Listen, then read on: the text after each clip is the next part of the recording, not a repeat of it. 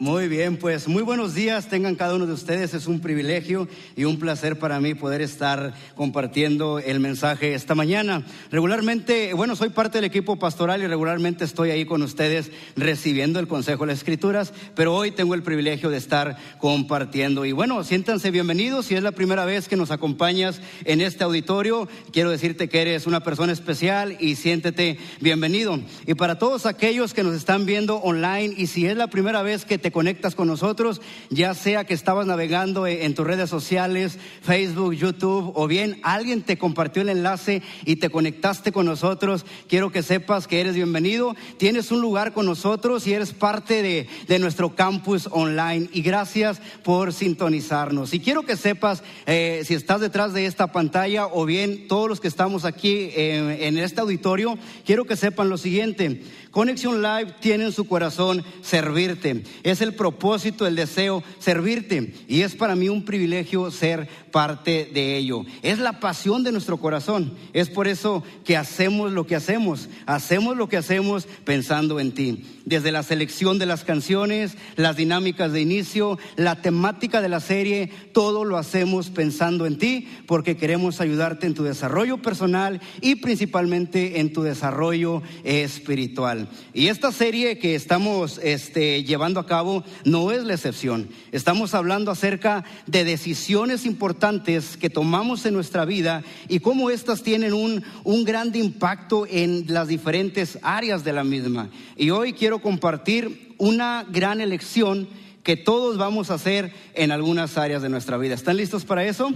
Pues antes de comenzar con el tema de lleno, siempre me gusta comenzar con una pregunta y es la siguiente. Está en pantalla, ¿cuántos de ustedes tienen algún área de su vida en las que les gusta tener el control?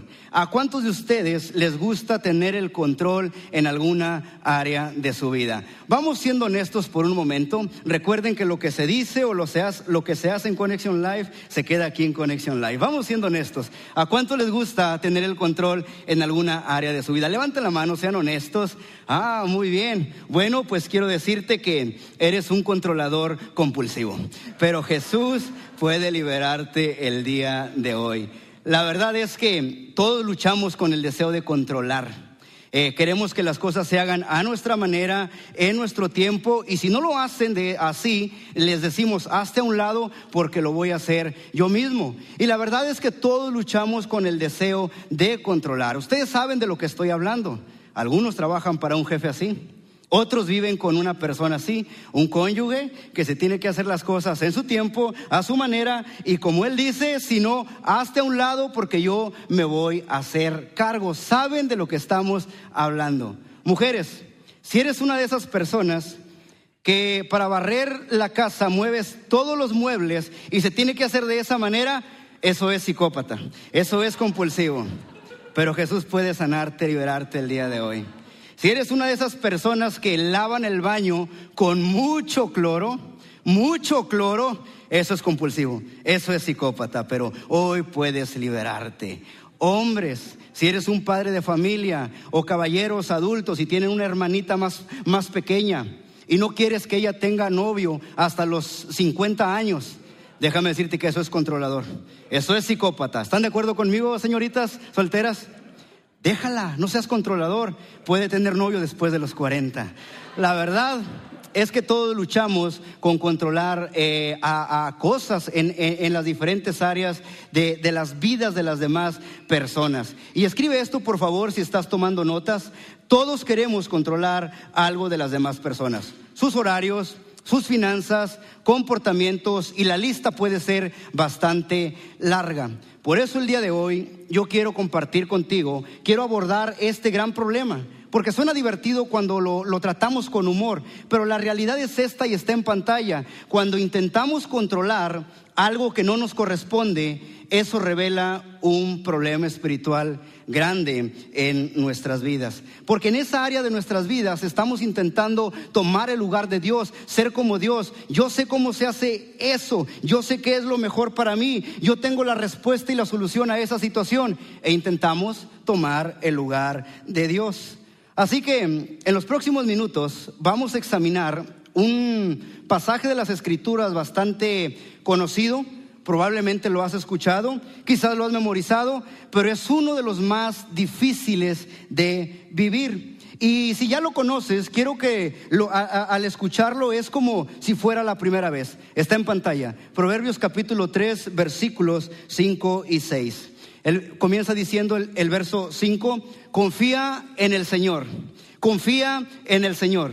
Eso habla de, de, entregarnos completamente en sus manos. Confía en el Señor de todo corazón. La pregunta entonces es, ¿con cuánto de tu corazón estás confiando en el Señor? Y luego viene la parte más difícil, por lo menos para mí. Y no, te, y no en tu propia inteligencia.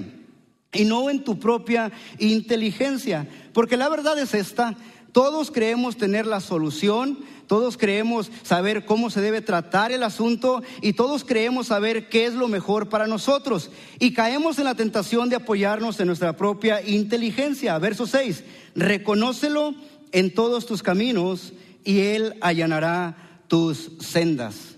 Entonces, el consejo es, reconoce al Señor en todos tus caminos, sométete a Él en cada área de tu vida. Pero tenemos un problema. El problema es que nos gusta ejercer control. Y cuando lo hacemos, rara vez las cosas salen bien. Y tenemos un ejemplo bíblico de esto. Tenemos un matrimonio que aparece en las escrituras. Ellos son Abraham y, Sara, que su nombre antes de ser cambiado era Abraham y Sarai. Y voy a estar usando indistintamente estos nombres. Abraham y Sara. ¿Habían escuchado hablar de ellos, Abraham y Sara? Bueno, ellos eran un matrimonio ya avanzados de edad y, no podían tener hijos. Obviamente era el deseo de su corazón tener un hijo, alguien que fuera el heredero, alguien que llevara su nombre por más generaciones, pero simplemente no podían. Pero en una ocasión Dios tiene una conversación con Abraham y le hace una promesa asombrosa y es esta, Abraham, serás padre de multitudes, padre de naciones. Obviamente, Abraham salió bien motivado de esa conversación y, contento, fue y le contó a su esposa y esa noche hubo avivamiento en el lecho matrimonial. Y a partir de ahí se encendió nuevamente, a pesar de la edad avanzada, la, la chispa, la llama de la pasión. Pasaron los días y nada. Pasaron las semanas y nada. Pasaron los meses y nada. Pasaron los años y nada. Entonces Abraham probablemente va con Dios y le dice, Dios, me dijiste que ibas a hacer algo, yo iba a ser padre de multitudes, le estoy echando ganas y nada de nada. Entonces en ese punto, Abraham y Sara hicieron lo que muchos de nosotros somos tentados a hacer. Tomaron el control para obtener el resultado, para que las cosas sucedieran, decidieron hacerlo a su manera. Y en, la pantalla tenemos el pasaje que nos muestra un claro ejemplo de lo que sucede cuando tomamos el control y las cosas salen mal. Génesis capítulo 16, lo leo.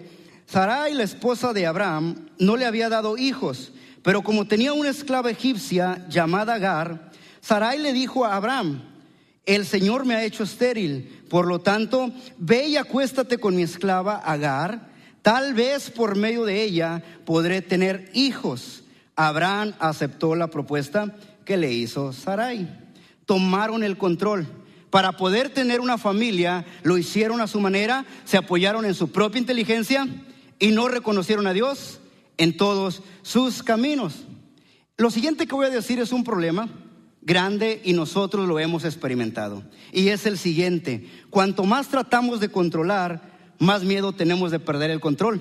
Y cuanto más miedo tenemos de, perder el control, más tratamos de controlar. Y entramos en un ciclo, temor, control, control, temor, y entonces nos apoyamos en nuestra propia inteligencia, tomamos el lugar de Dios, tomamos el control y, y las cosas no van a salir bien por lo general. Esto le pasó a Abraham y Sara. Ellos pensaron, Dios, ya han pasado 10 años y no está sucediendo lo que tú prometiste. Lo vamos a hacer a nuestra manera. Vamos a tomar el control. Si estás tomando notas, escribe esto, por favor. Si tomas el control, solo porque Dios no está haciendo lo que te prometió en tu tiempo y a tu manera, algo va a salir mal. Y la historia habla de esto.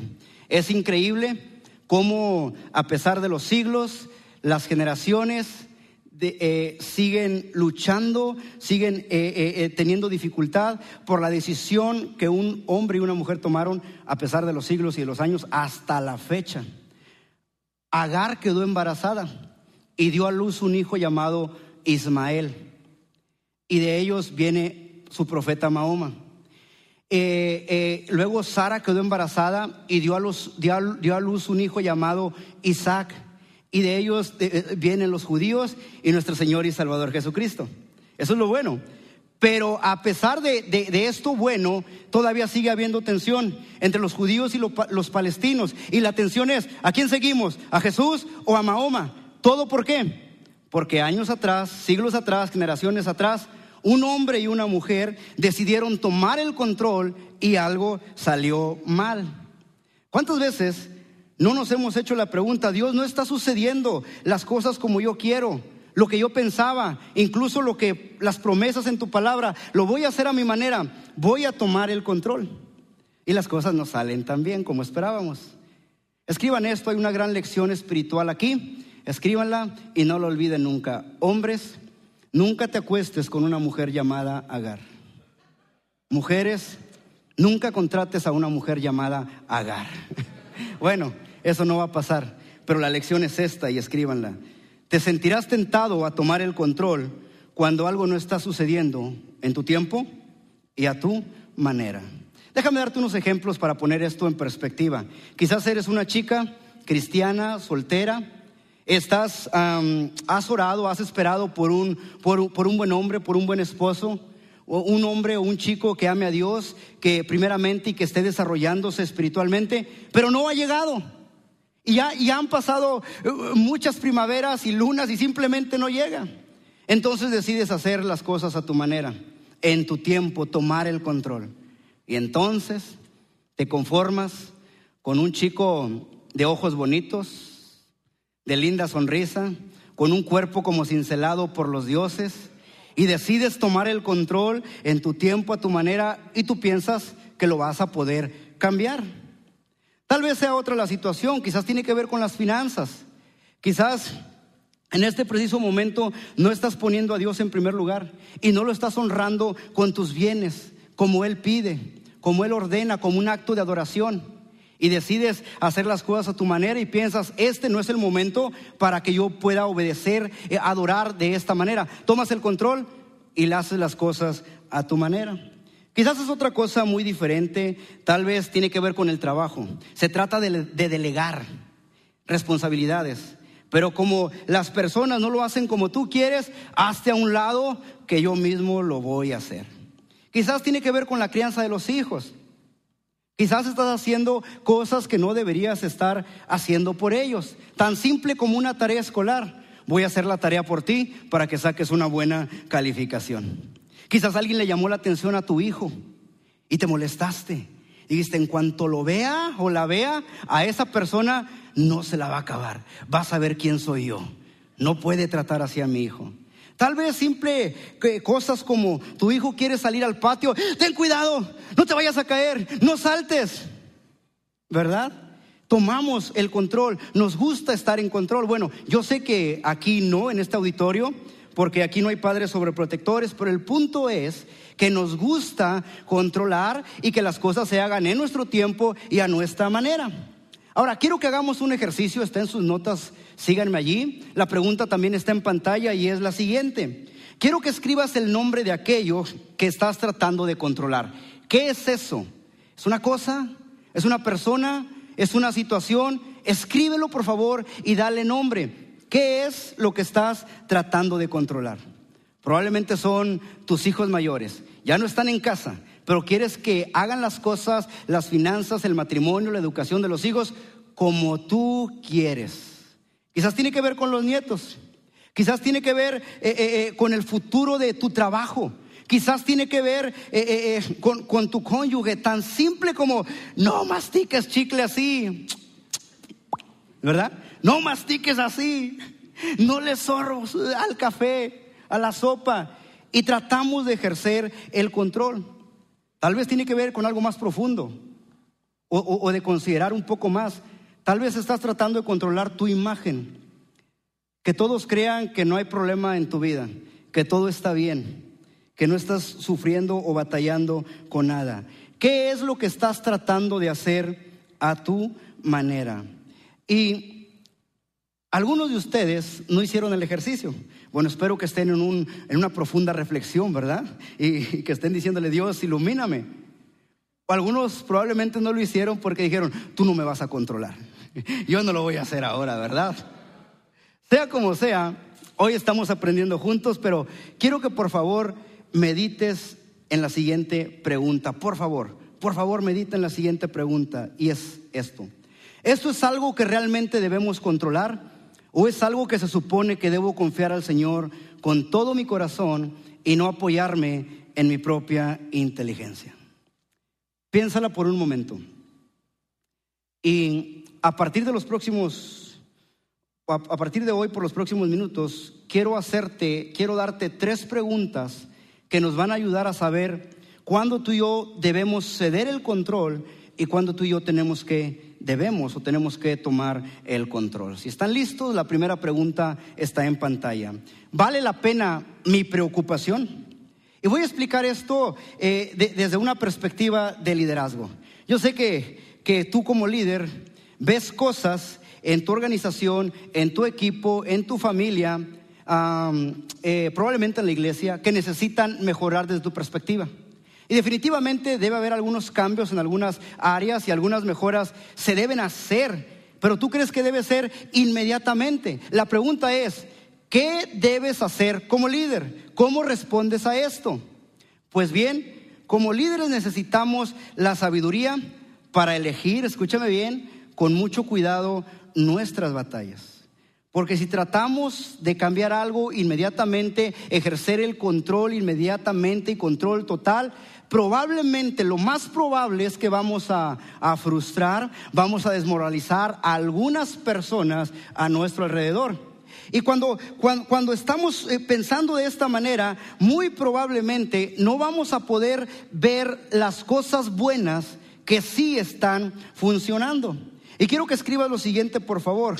A menudo necesitas arreglar algunas cosas, pero lo que más necesitas es trabajar en las cosas que sí están funcionando. Es decir, ponerle más combustible a eso que sí está funcionando para que arda aún más y llegue más lejos. Ser sabios entonces, como líderes, como padres de familia, significa que soy tolerante a algunas cosas que se hacen diferentes a como yo prefiero o como yo quiero. Y si eres un líder y estás en este, en este, en este auditorio, o nos estás viendo online y estás construyendo un ministerio o una organización, quiero que escribas lo siguiente. Puedes tener el control o puedes tener crecimiento, pero no puedes tener ambos. Puedes tener el control o puedes tener crecimiento, pero no puedes tener ambos. Porque como líder, tu responsabilidad, nuestra responsabilidad es empoderar a las personas y podemos permitir hasta cierto punto, eh, eh, con la sabiduría de Dios, apoyándonos en Él, que algunas cosas menores sean diferentes, un poco diferentes a lo que yo prefiero o lo que yo quisiera que fueran.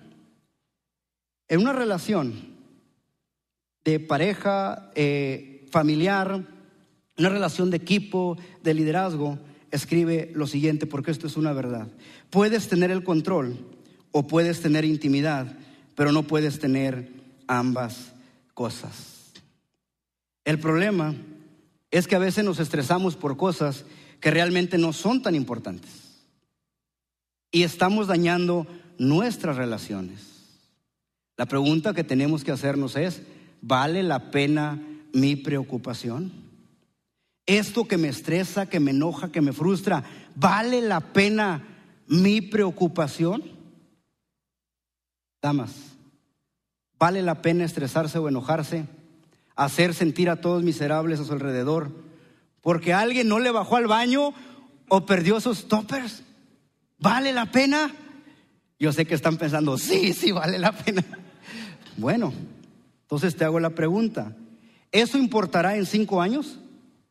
¿Será relevante en cinco años?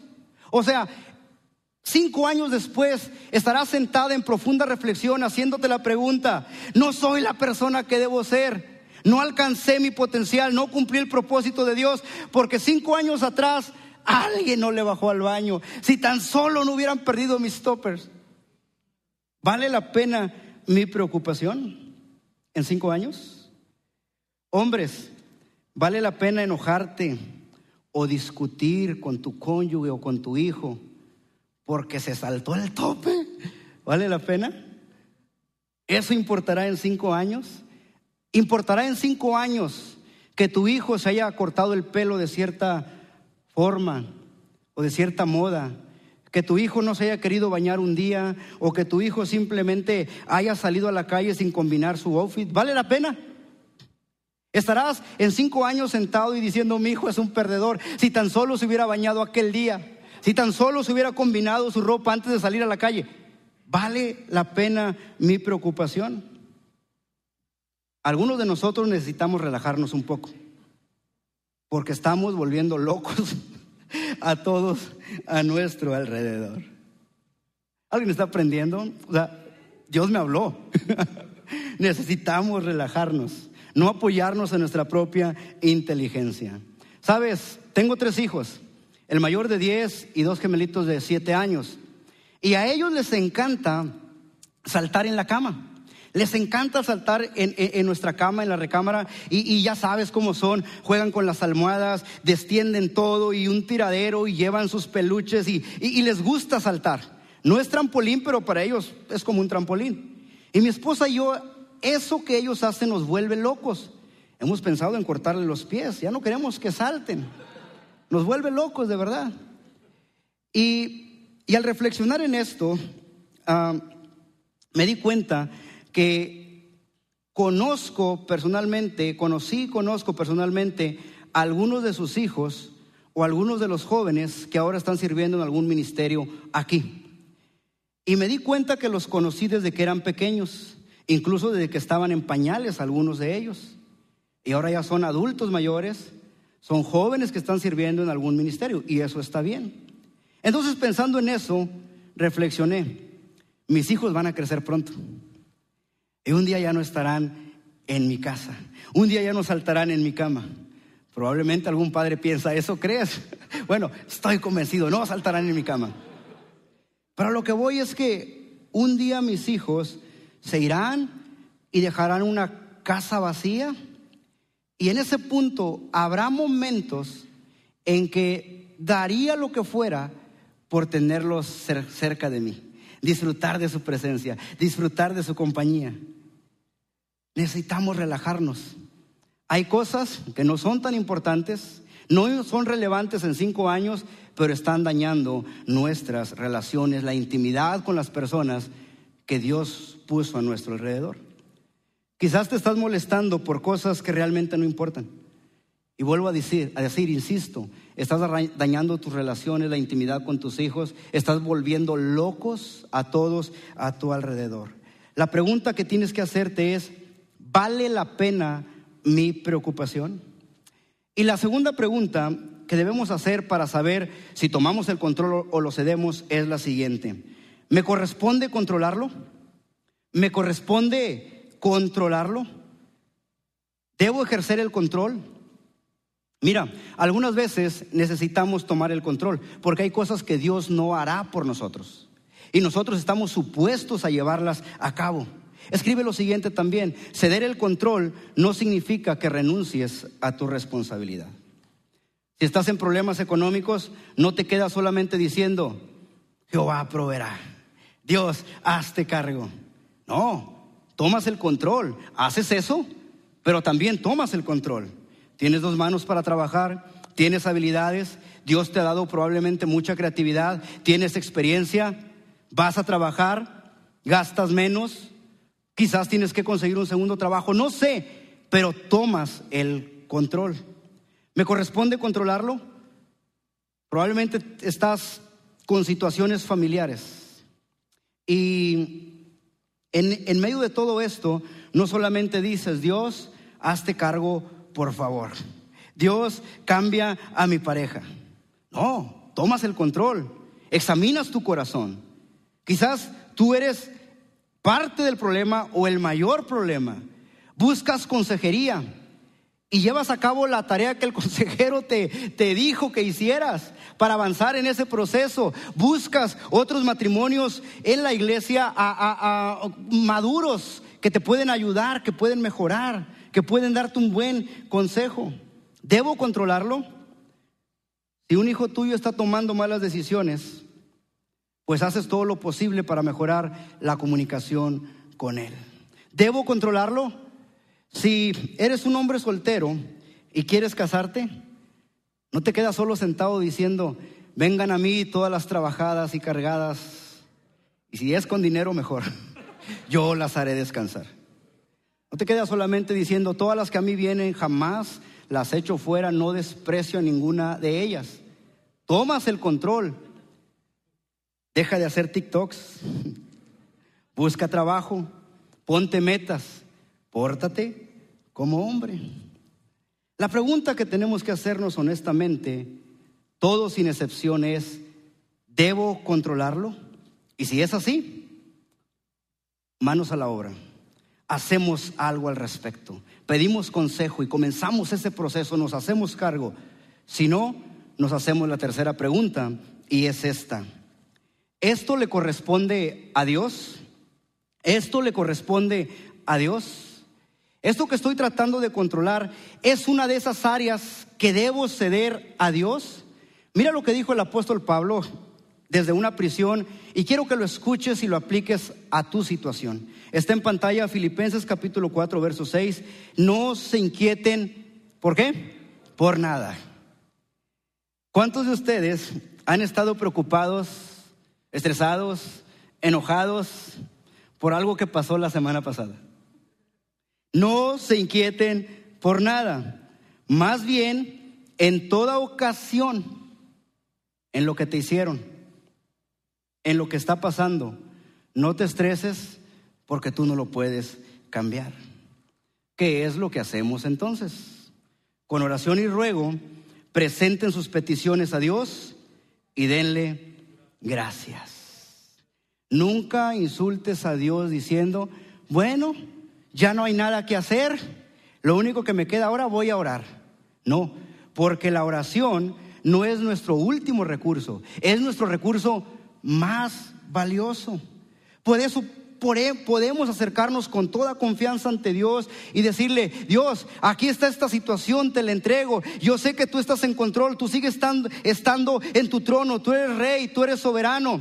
Y, y creo lo que dice la escritura, tus promesas, que todo obra para nuestra bien a los que hemos sido llamados conforme a tu propósito. Dios, la escritura dice que para ti todas las cosas son posibles. Yo no puedo, esto no me pertenece, te cedo el control. ¿Y qué es lo que sucede cuando hacemos esto? Llevamos nuestras preocupaciones, situaciones delante de Dios. Verso 7. Y la paz de Dios, que sobrepasa todo entendimiento, cuidará sus corazones y sus, y sus pensamientos en Cristo Jesús. Cuando hay algo que no podemos controlar, decimos Dios, este asunto no es mío, te corresponde a ti. Te lo confío con todo mi corazón. Y no me voy a apoyar en mi propia inteligencia. Te reconozco en todos mis caminos y tú enderezarás, tú, allanarás mis caminos. Te reconozco. ¿Y qué es lo que hace Dios entonces? Te da una paz que sobrepasa todo entendimiento. Y los demás van a verte y van a decir, ¿por qué estás tan, tan confiado? ¿Por qué hay gozo? ¿Por qué parece que está tan relajado? Es la paz de Dios que sobrepasa todo entendimiento. Y entonces, si tu cónyuge está tomando malas decisiones, te preguntas, ¿puedo cambiarlo? ¿Puedo cambiarla? La verdad es que no puedes cambiarla. No puedes hacer nada. ¿Puedes hacer que se sienta miserable? ¿Puedes volverlo loco? Puedes hacer que se arrepienta de haberte conocido. Puedes hacer que cambie por alguna temporada. Pero eventualmente volverá a sus antiguos patrones de conducta. Porque tú y yo no podemos cambiar a las personas. ¿Puede Dios cambiarlo? Sí. Entonces, ¿qué haces? Vas con Dios y le dices, Dios, te confío esta persona, te confío esta situación, porque te pertenece. Yo no puedo ah, apoyarme en mi propia inteligencia, yo no puedo hacer nada, te la confío con todo mi corazón. ¿Puedes tú sanar el cáncer de un ser querido? No. ¿Puedes conseguir los mejores doctores? Buenos medicamentos. ¿Puedes acompañar a esa persona que amas en su proceso de sanidad? Pero tú no puedes sanarlo. Yo sé que es doloroso y quisiéramos hacerlo. Y eventualmente pasaremos por alguna situación de enfermedad dolorosa. Es más, estamos en medio de una temporada así, que es difícil, lo sé. Pero no hay nada que tú y yo podemos hacer al respecto. ¿Puede Dios hacer algo? Así es. ¿Qué hacemos entonces? Vamos con Dios y le decimos, Dios, te confío a mi ser querido. Y en medio de este dolor, acepto cual sea tu voluntad. Te lo confío. Tú eres rey, tú estás en control, confío de todo con todo mi corazón y acepto tu voluntad. ¿Puedes controlar el futuro de tus hijos? No. No. Pero te animo a invertir, a hacer todo lo que puedas por ellos, especialmente en la parte espiritual que considero que es la más importante. No, no, no, no de menor valor, pero sí tiene una prioridad. Es mi, es mi consejo y es mi visión de la vida. Ora con ellos, ten devocionales con ellos, tráelos a Connection Kids, que nos esforzamos por conectarlos con Dios, ¿verdad? Y que sean adoradores, enseñarles desde pequeños. Um, disipúlalos, haz lo mejor que puedas, pero al final de cuentas vas con Dios y le dices, Dios, confío a, mis hijos, los pongo en tus manos los confío a ti de todo corazón y no me voy a apoyar en mi propia inteligencia. ¿Me están siguiendo hasta aquí? Entonces, siempre que venga una situación que te roba el gozo, hazte las siguientes preguntas y están en pantalla. ¿Vale la pena preocuparme por esto? Esto que estoy viviendo ahora, ¿vale la pena preocuparme por esto? Y la mayoría de las veces no. Porque no tendrá relevancia en cinco años. La siguiente pregunta es, ¿es algo que yo debo controlar? Y si es así, ve y haz algo al respecto. Busca consejo, eh, consejo sabio y haz algo al respecto. No demores, hazlo ya. Y la tercera pregunta es, ¿Es algo que debo entregar o rendir a Dios por completo? ¿Es algo que debo soltar y rendir a Dios por completo? Mientras reflexionas en esas tres preguntas, quiero terminar bendiciéndote con estas palabras. Hay situaciones, hay personas que tú no podrás controlar. Y debes confiar en Dios con todo tu corazón porque tú no puedes hacer nada al respecto. Confíale esa situación, confíale esa persona y cuando lo hagas, escúchame bien, cuando lo hagas, la paz de Dios que sobrepasa todo entendimiento, cuidará tu corazón, guardará tu mente, guardará tus pensamientos en Cristo Jesús. Confíaselo a Dios, escucha esto, y no te apoyes en tu propia inteligencia. Reconócelo en todos tus caminos. Algunos de ustedes el día de hoy tienen que hacer esa gran elección, la rendición sobre el control. Y si hoy te das cuenta al escuchar este mensaje que has estado tratando de controlar algo o alguien, es tiempo de rendir el control. Es tiempo de confiárselo a Dios. Y antes de despedirme de ustedes esta mañana, quiero dirigirme a, a todos los que nos ven a través de las redes sociales y algunos, por supuesto, de ustedes aquí en este auditorio, y esta es la invitación. Y esto es lo que quiero decirles. algunos de ustedes, hoy es el día en que tienen la oportunidad de hacer la máxima entrega de sus vidas. ¿A qué me refiero? A entregarle sus vidas por completo a Jesús.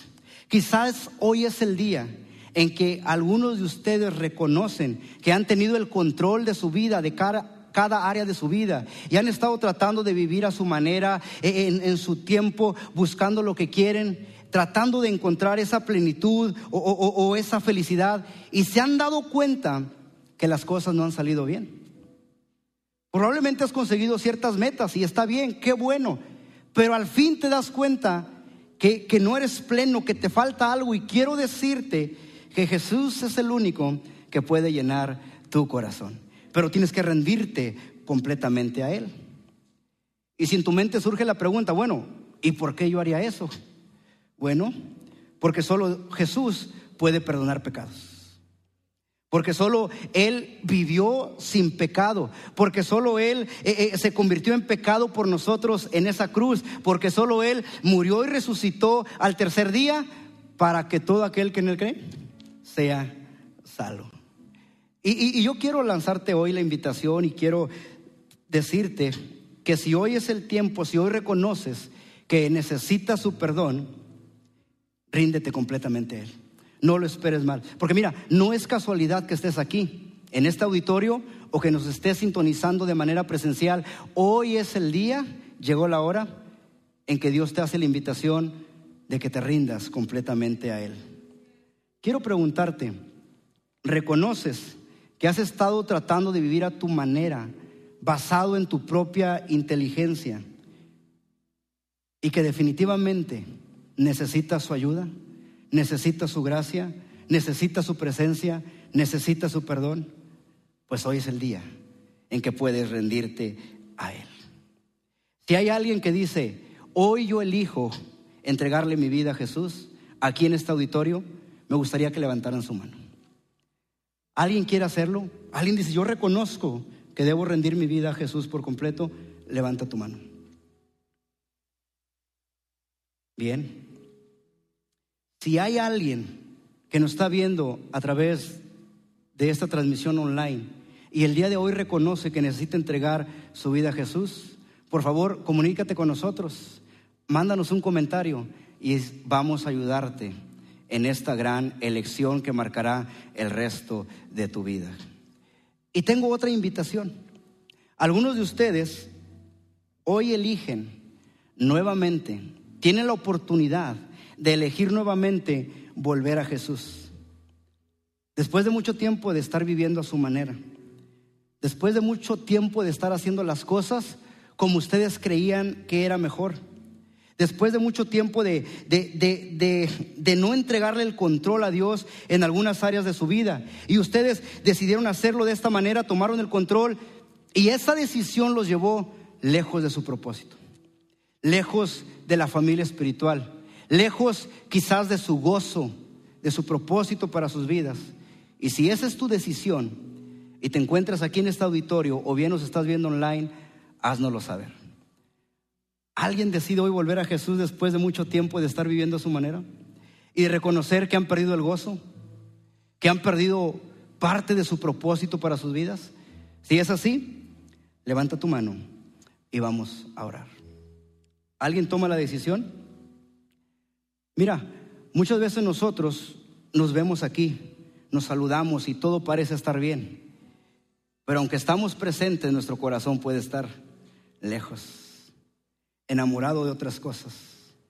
Desearíamos estar en, otras, en otro lugar probablemente. Y eso habla de un corazón que necesita volver a Jesús, rendirse por completo. Y eso es nuestro deseo en Conexión Live, servirte y conectarte con los propósitos de Dios para su iglesia y con otros creyentes. Por eso comencé diciendo, hacemos lo que hacemos pensando en ti.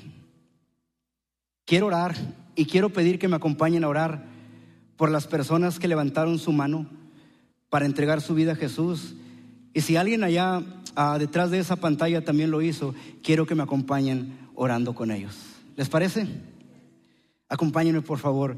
Padre Celestial, te entrego toda mi vida. Jesús, sálvame, perdóname, hazme un nuevo ser. Lléname de tu espíritu para vivir como a ti te agrada, para servirte con todo mi corazón. Jesús, mi vida ya no es mía, mi vida es tuya, te pertenece. Hoy decido, hoy elijo entregártela. Gracias por mi nueva vida, porque ahora soy una nueva creación. Te lo agradezco. Me entrego a ti por el resto de mi vida. En el nombre de Jesús. Amén y amén. Gracias por estar aquí esta mañana. Los dejo con el pastor de campus.